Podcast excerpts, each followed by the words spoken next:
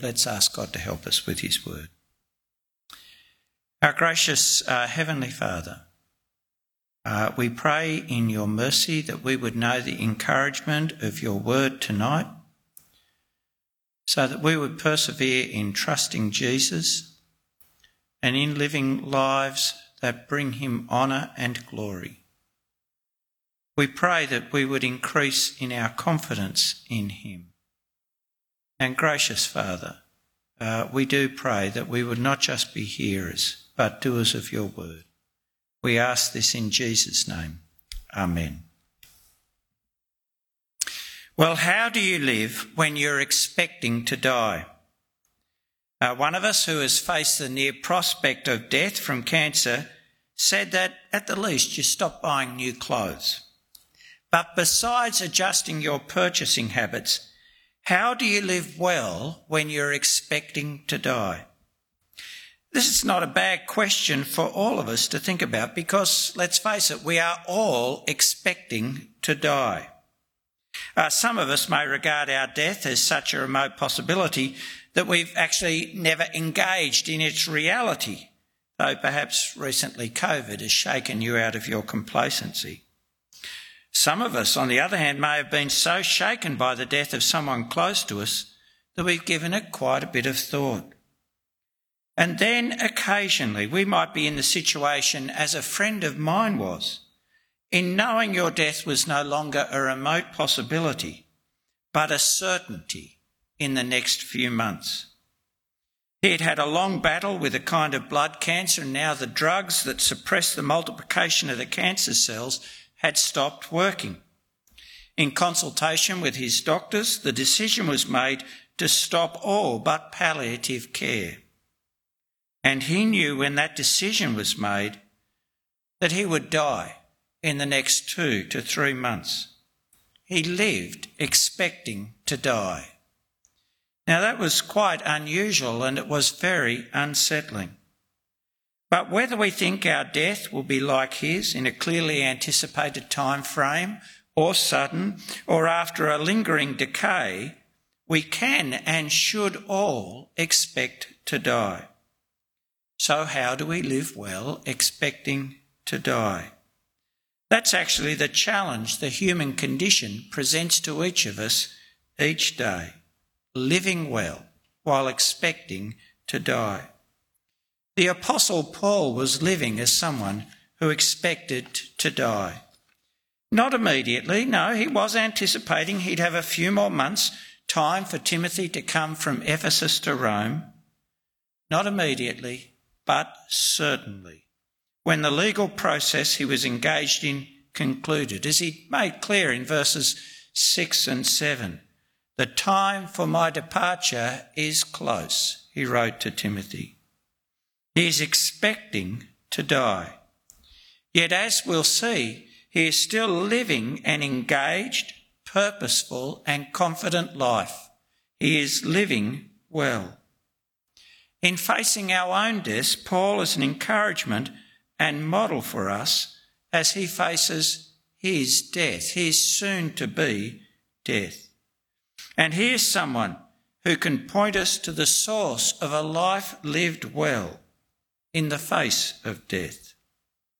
The first thing I hope that struck you as you heard those verses being read, these last words here Paul wrote in our New Testament, is just how engaged Paul is with people, with fellow workers and friends. There are actually seven, including Timothy, six mentioned by name in verses 9 to 11. And the readers and readers of the New Testament would have met them all in other writings of Paul except Crescens. Titus and Luke are Paul's trusted assistants and companions. Tychicus was a bearer of Paul's letters to Ephesus and Colossae. Mark was someone who we meet in Acts, someone who'd abandoned Paul and Barnabas on the first missionary journey, and Paul had refused to take with him on the second missionary journey. But that relationship had been healed, and Paul wants his company, for he's useful in ministry, someone Paul can now rely on. So, seven mentioned in those verses. And then there are Paul's friends and fellow workers still in Asia, mentioned in verses 19 to 20. Old and respected friends and co workers, Prisca and Aquila, dear to him, of whom he wrote in Romans that they'd risked their necks for his own life. And the household of Onesiphorus, who had sought Paul out in his imprisonment. Our and Paul takes the opportunity here to fill Timothy in about mutual colleagues and their movements, Erastus and Trophimus, not healed, notice, despite being a companion of the apostle. And then Paul is joined in sending greetings by some in Rome Eubulus, Pudens, Linus, Claudia, of whom little is known. But what we see is that Paul is immersed in relationships. He's aware of people's comings and goings. He hasn't withdrawn or turned in on himself in light of his coming death. He's immersed in relationships even if they cause him grief. He is plainly grieved by the departure of Demas. Demas has deserted me since he loved this present world. Now, Demas is someone we know from Colossians 4 and Philemon as one of Paul's faithful assistants, but now, in Paul's time of need, he's deserted him. And what really grieves is the reason for his desertion. He loved this present world. We're not told that he apostatized, had abandoned faith in Jesus. Rather, he has abandoned the way of the cross by abandoning his service with Paul in Rome for the safer, more rewarding environs of Thessalonica. he had sought, as it were, to save his own life rather than lose his life for Christ. For all we know, he may have even continued to have a place in the life of the church in Thessalonica because it's actually easy to veil love of this world. We can leave our post talking of greater usefulness elsewhere, but be directed there not by our Lord, but by our own ambition. Now, we're not told uh, that his departure was motivated by fear or boredom or want, or possible if you're with someone in prison. Just that he loved the life of this age more. His decisions no longer directed by love of Jesus, but by love of self. And even though it may appear reasonable to others, it meant he had also abandoned love of Jesus' people, deserting his brother, leaving him to the rigours of imprisonment. It's such a haunting way, isn't it, to have your life summed up. But those few words, Demas has deserted me since he loved this present world, always makes me think how I would behave when exposed to loss or hardship for the gospel for loving Jesus' people. It's easy when things are going well, isn't it? How will you behave when you're exposed to that loss or hardship? We can boast of great loyalty, but our hearts can be deceptive. And it is easy to find reasons for leaving hard places, to rationalise our decisions. At least I find that to be true. It's always good, isn't it, to keep our hearts open before the God who searches the heart and pray with the psalmist that God in his mercy would search us and know our hearts, would test us and know our thoughts and see if there is any offensive way in me and lead me in the everlasting way. Always good to ask God to sift our motivation so that we can see where we are not moved by love of Jesus, but by love of other things and turn away from those loves. And just as Paul is grieved for Demas, we see here he is concerned for Timothy. He warns him against Alexander, the coppersmith.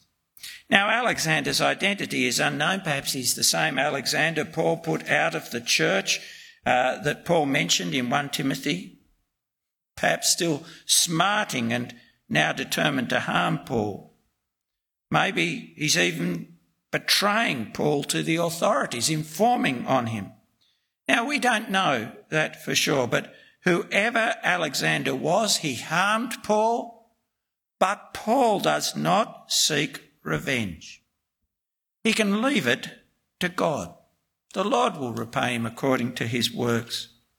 Leave it to God as Paul has instructed the Romans. He knew that God has said, It is mine to avenge, I will repay.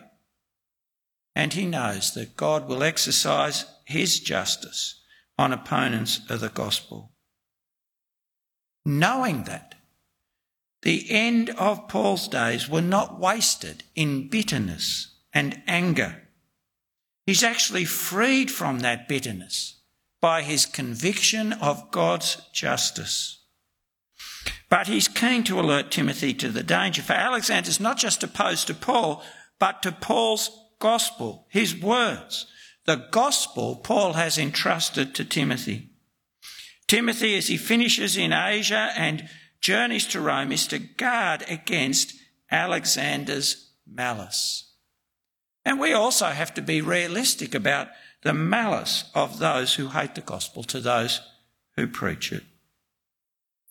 But notice what we should also see in Paul's engagement with people.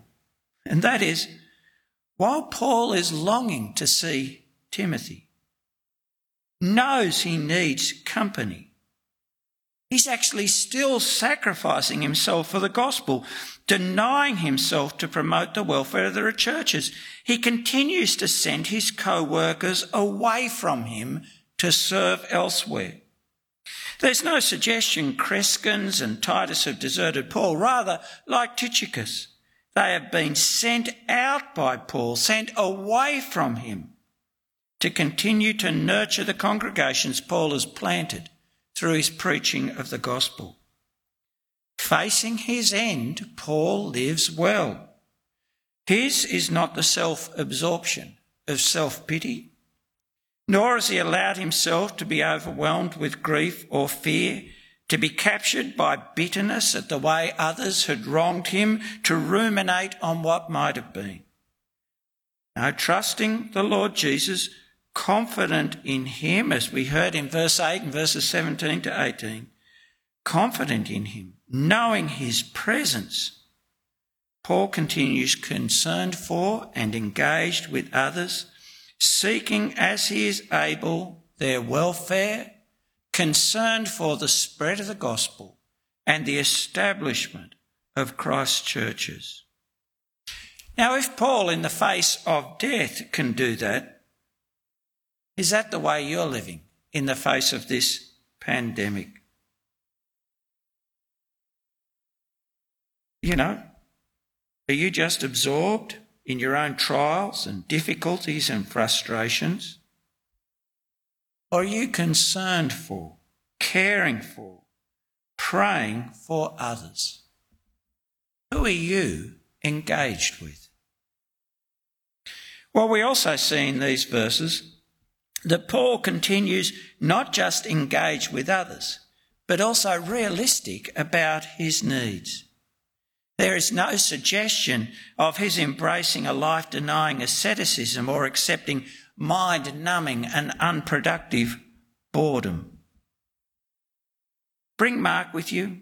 Oh, when you come, bring the cloak I left in Troas with Carpus, as well as the scrolls, especially the parchments.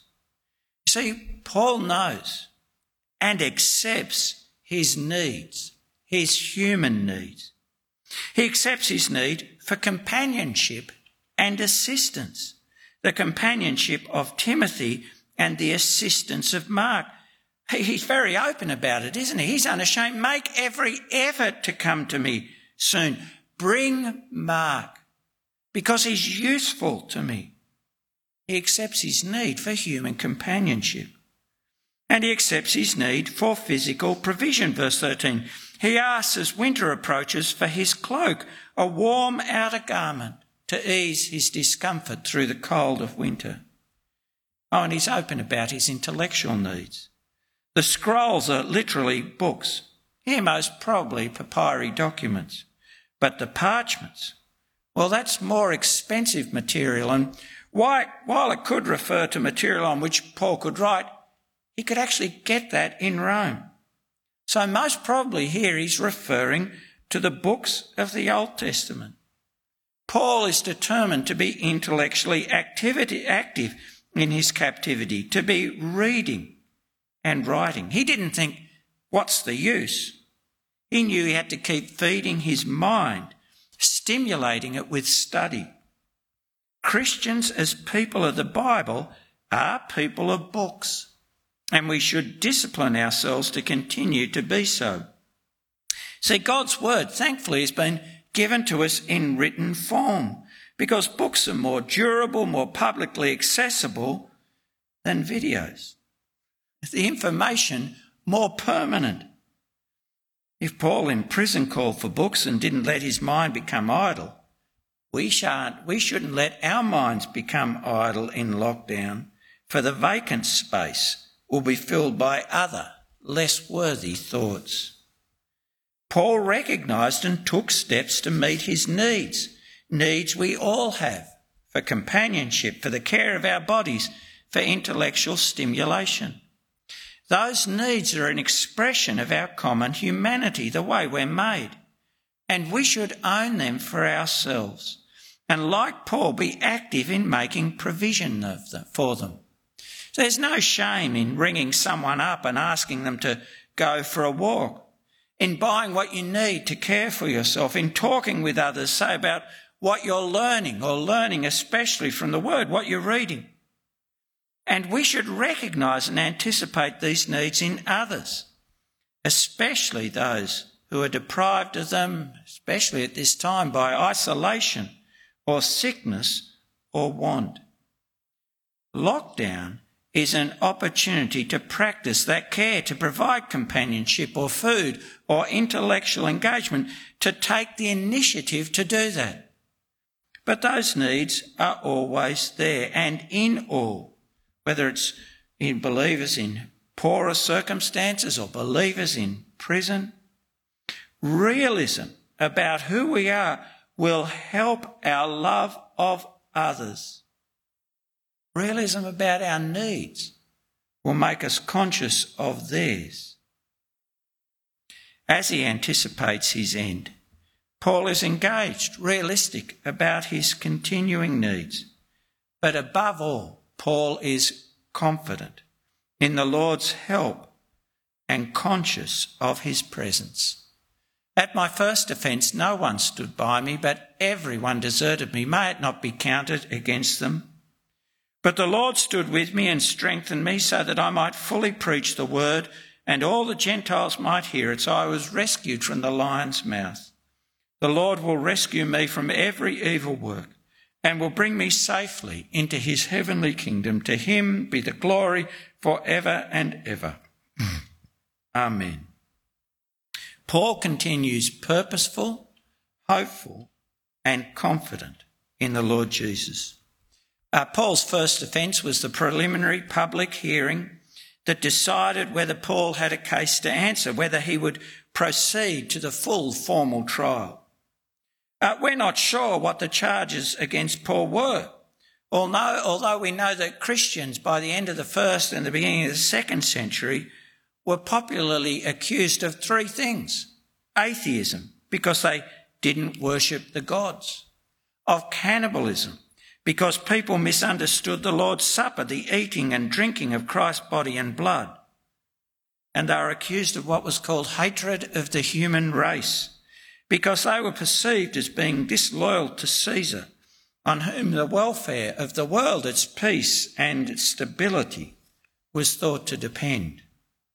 It's quite a serious charge sheet and one which dealt with matters at the heart of Roman rule and made Christians quite unpopular. Now, Paul wasn't entitled to have an advocate with him in this preliminary hearing, but he says, No one stood by me. All deserted him. Now, we shouldn't understand that as every Christian in Rome, but everyone who was qualified to come to his aid in court to assist him or give evidence on his behalf.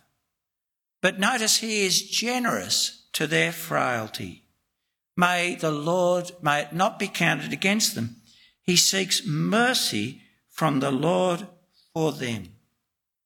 You see, Paul could bear the, with the weakness of his brothers and sisters with compassion because he did not have his hope in them. He was not relying on them or seeking to draw strength from them. His hope, his reliance was on the Lord. But his observation does stress that, humanly speaking, he was alone, which makes what he says next all the more powerful. But the Lord stood with me and strengthened me, so that I might fully preach the word and all the Gentiles might hear it. So I was rescued from the lion's mouth. He's deserted by all, but not alone. He knew the Lord's presence and was sustained by his strength. And by our Lord's help, Paul was able to continue to discharge his calling. His arrest and trial, his imprisonment and suffering were not purposeless. They were an opportunity to continue his ministry, to run his race to the end by fully preaching the word, the proclamation of Jesus, by being able to expound the gospel in its fullness in Rome, that great cosmopolitan city. Jesus, you see, had called him to proclaim the gospel to the Gentiles. Paul had said to the Ephesians that this grace was given to me, the least of all the saints, to proclaim to the Gentiles the incalculable riches of Christ. Before King Agrippa in Acts 26, Paul had testified that the risen Lord Jesus had appeared to him and said, I have appeared to you for this purpose to appoint you as a servant and a witness of what you have seen and will see of me. I will rescue you from your people and from the Gentiles to whom I am sending you to open their eyes so that they may turn from darkness to light and from the power of Satan to God, that they may receive forgiveness of sins and a share among those who are sanctified by faith in me. Paul was faithful to his calling. He engaged in his imprisonment and trial with the same purpose with which he'd lived to testify to Christ. And he had found that the Lord was faithful to him. The Lord stood with me, and I was rescued from the lion's mouth.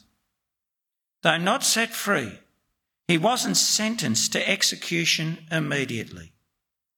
As a Roman citizen, Paul would not have literally been thrown to the lions. Uh, Roman citizens had the privilege of having their heads chopped off instead.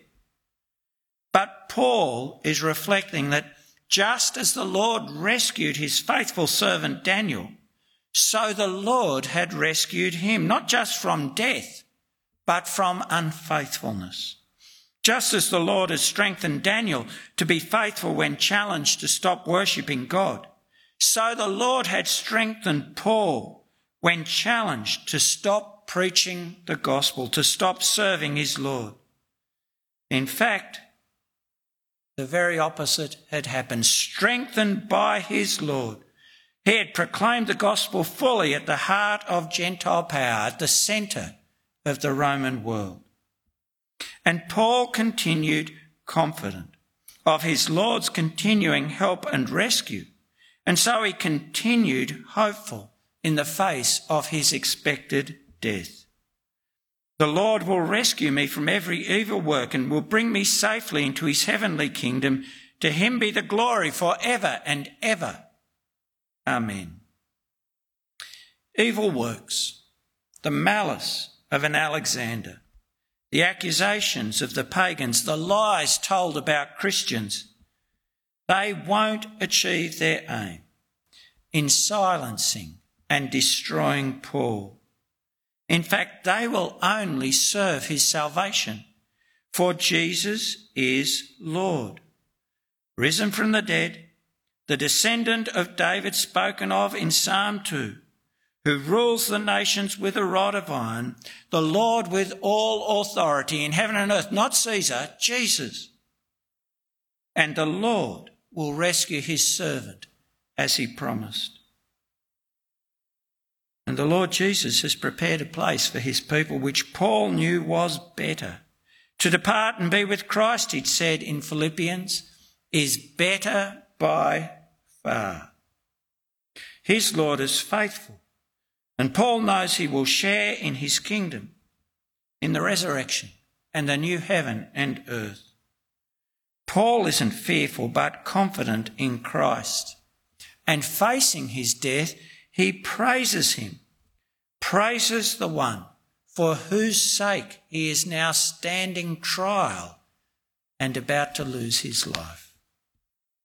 Paul's engaged, realistic, purposeful life in the face of his end was sustained by his confidence in his Lord Jesus and his consciousness of his presence, and yes, sustained by the knowledge of his Lord's grace in calling him, Paul, to himself and his service.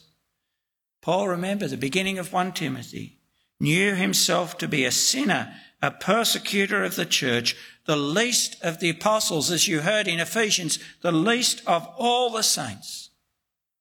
And yet he knew himself to have received grace. Grace to trust in and grace to serve the Lord Jesus. And so, with his final words, Paul bequeaths to Timothy that presence and grace. The last words Paul writes in the New Testament The Lord be with your spirit, grace be with you all. With that prayer, Paul knew he had asked for Timothy all that Timothy will need to continue faithful in his turn, to run his race to the end. Firstly, he asked for the presence of Jesus with Timothy, and that Timothy would have the consciousness of that presence, the presence Jesus had promised to all his people. If God is for us, Paul had written in Romans, who can be against us? He might as well have written, if Christ is with us, who can overcome us? We're never alone as believers, never abandoned to our own resources, never alone, even in death, when all we love must leave us and we leave all we love. And so, believer, are you confident of Christ with you? As he promised, I am with you always. Are you confident?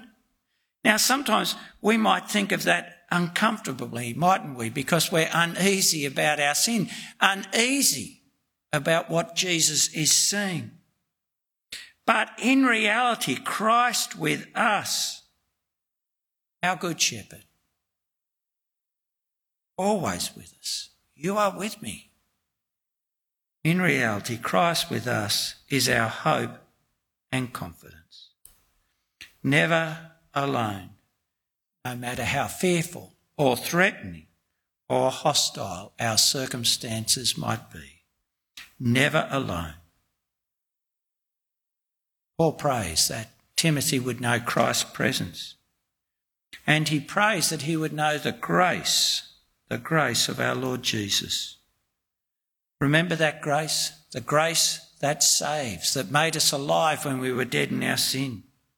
The grace that is sufficient in our weakness, that allows Christ's power to be seen in our lives.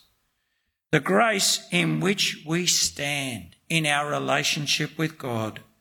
Grace, God's generous, free kindness to us, to every believer in Christ his determination in love to save us, his viewing us with the favour with which he regards his Son. Grace in weakness.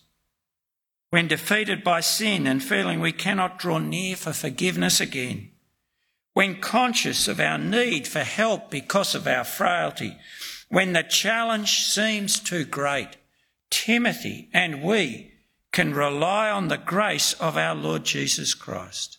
The grace that rescued us when we were sinners will not abandon us when we are servants.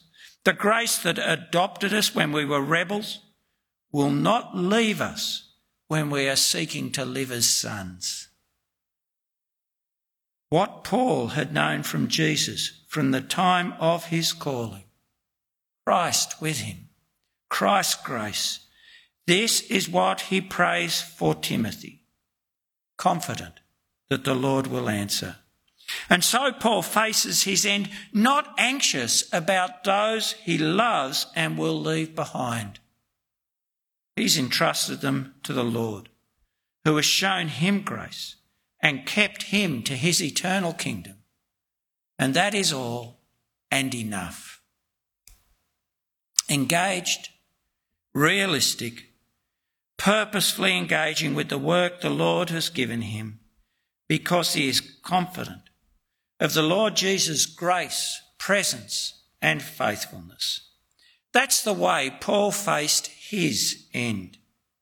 Not bitter towards those who had sought to harm him, not fearful of what awaited him, not withdrawn from loving those close to him, not anxious for those he loved, but trusting his faithful Saviour and looking forward to the heavenly kingdom and the crown of righteousness he would receive from him, trusting and praising his Lord Jesus, who would rescue him just as he said. Believer in Jesus, that is the way each of us should live now as we await our expected, our certain end. For we trust the same Lord Jesus. We know the same grace. If we're believers, it's because that grace, God's free, unmerited kindness to us, that grace has saved us. And our Lord Jesus is with us the Lord Jesus will not fail of his promise. He is the Jesus of Paul's gospel, risen from the dead, never to die, always alive to keep his promises. The promised son of David with an eternal kingdom to whom every knee will bow. He is mighty to rescue us and bring us to his heavenly kingdom and living that way. The way we see Paul live engaged, realistic, purposeful, and hopeful. The lives of those who trust Jesus. Living that way, we will be always ready for our end. Whether it comes suddenly or we have the strange experience of knowing it will come in an anticipated month or two, or whether ours is the lingering decay and departure of the very elderly. So, is that you? Is that the way you are living? Now, engaged with others, concerned for their welfare, encouraging them by your interest, living with real relationships. Engaged, realistic about the needs of your humanity and so sustaining yourself, and realistic about the needs of others and so being able to love them well. Engaged, realistic, and living a purposeful life in obeying your Lord, engaging as you can in making disciples as He's commanded, in seeking opportunities to do the good that will bring Him honour, trusting that He can deliver you from every evil work. And yes, praising your Saviour. Is that you? If not, pray. Pray in your fears and failings that you would know more and more of the Lord's presence and His grace. The Lord's presence with you. Pray so you will grow in that. Live in His presence. Live with His grace each day. So you are ready to be saved to his eternal kingdom, ready and confident that he will rescue you and save you to that kingdom. Paul's last words. The Lord be with your spirit. Grace be with us all. Amen. Our gracious Heavenly Father, we pray in your great mercy that we would know the reality of which Paul speaks. We pray in your mercy to us, in your grace to sinners, that we would know the Lord Jesus' presence through his Spirit with us, and that we are never alone. And we pray in your mercy that we would be confident in your grace. And in your grace, rely on you to live godly lives, to turn away from sin, to give ourselves to loving you and loving others, to trust you, to show your power in our weakness, and to be confident always to draw near to you. Please work in our lives so that when our end comes, our confidence in Jesus would honour him as he is, the only Saviour, who will keep his promise and raise us to everlasting life. We ask this in Jesus' name. Amen.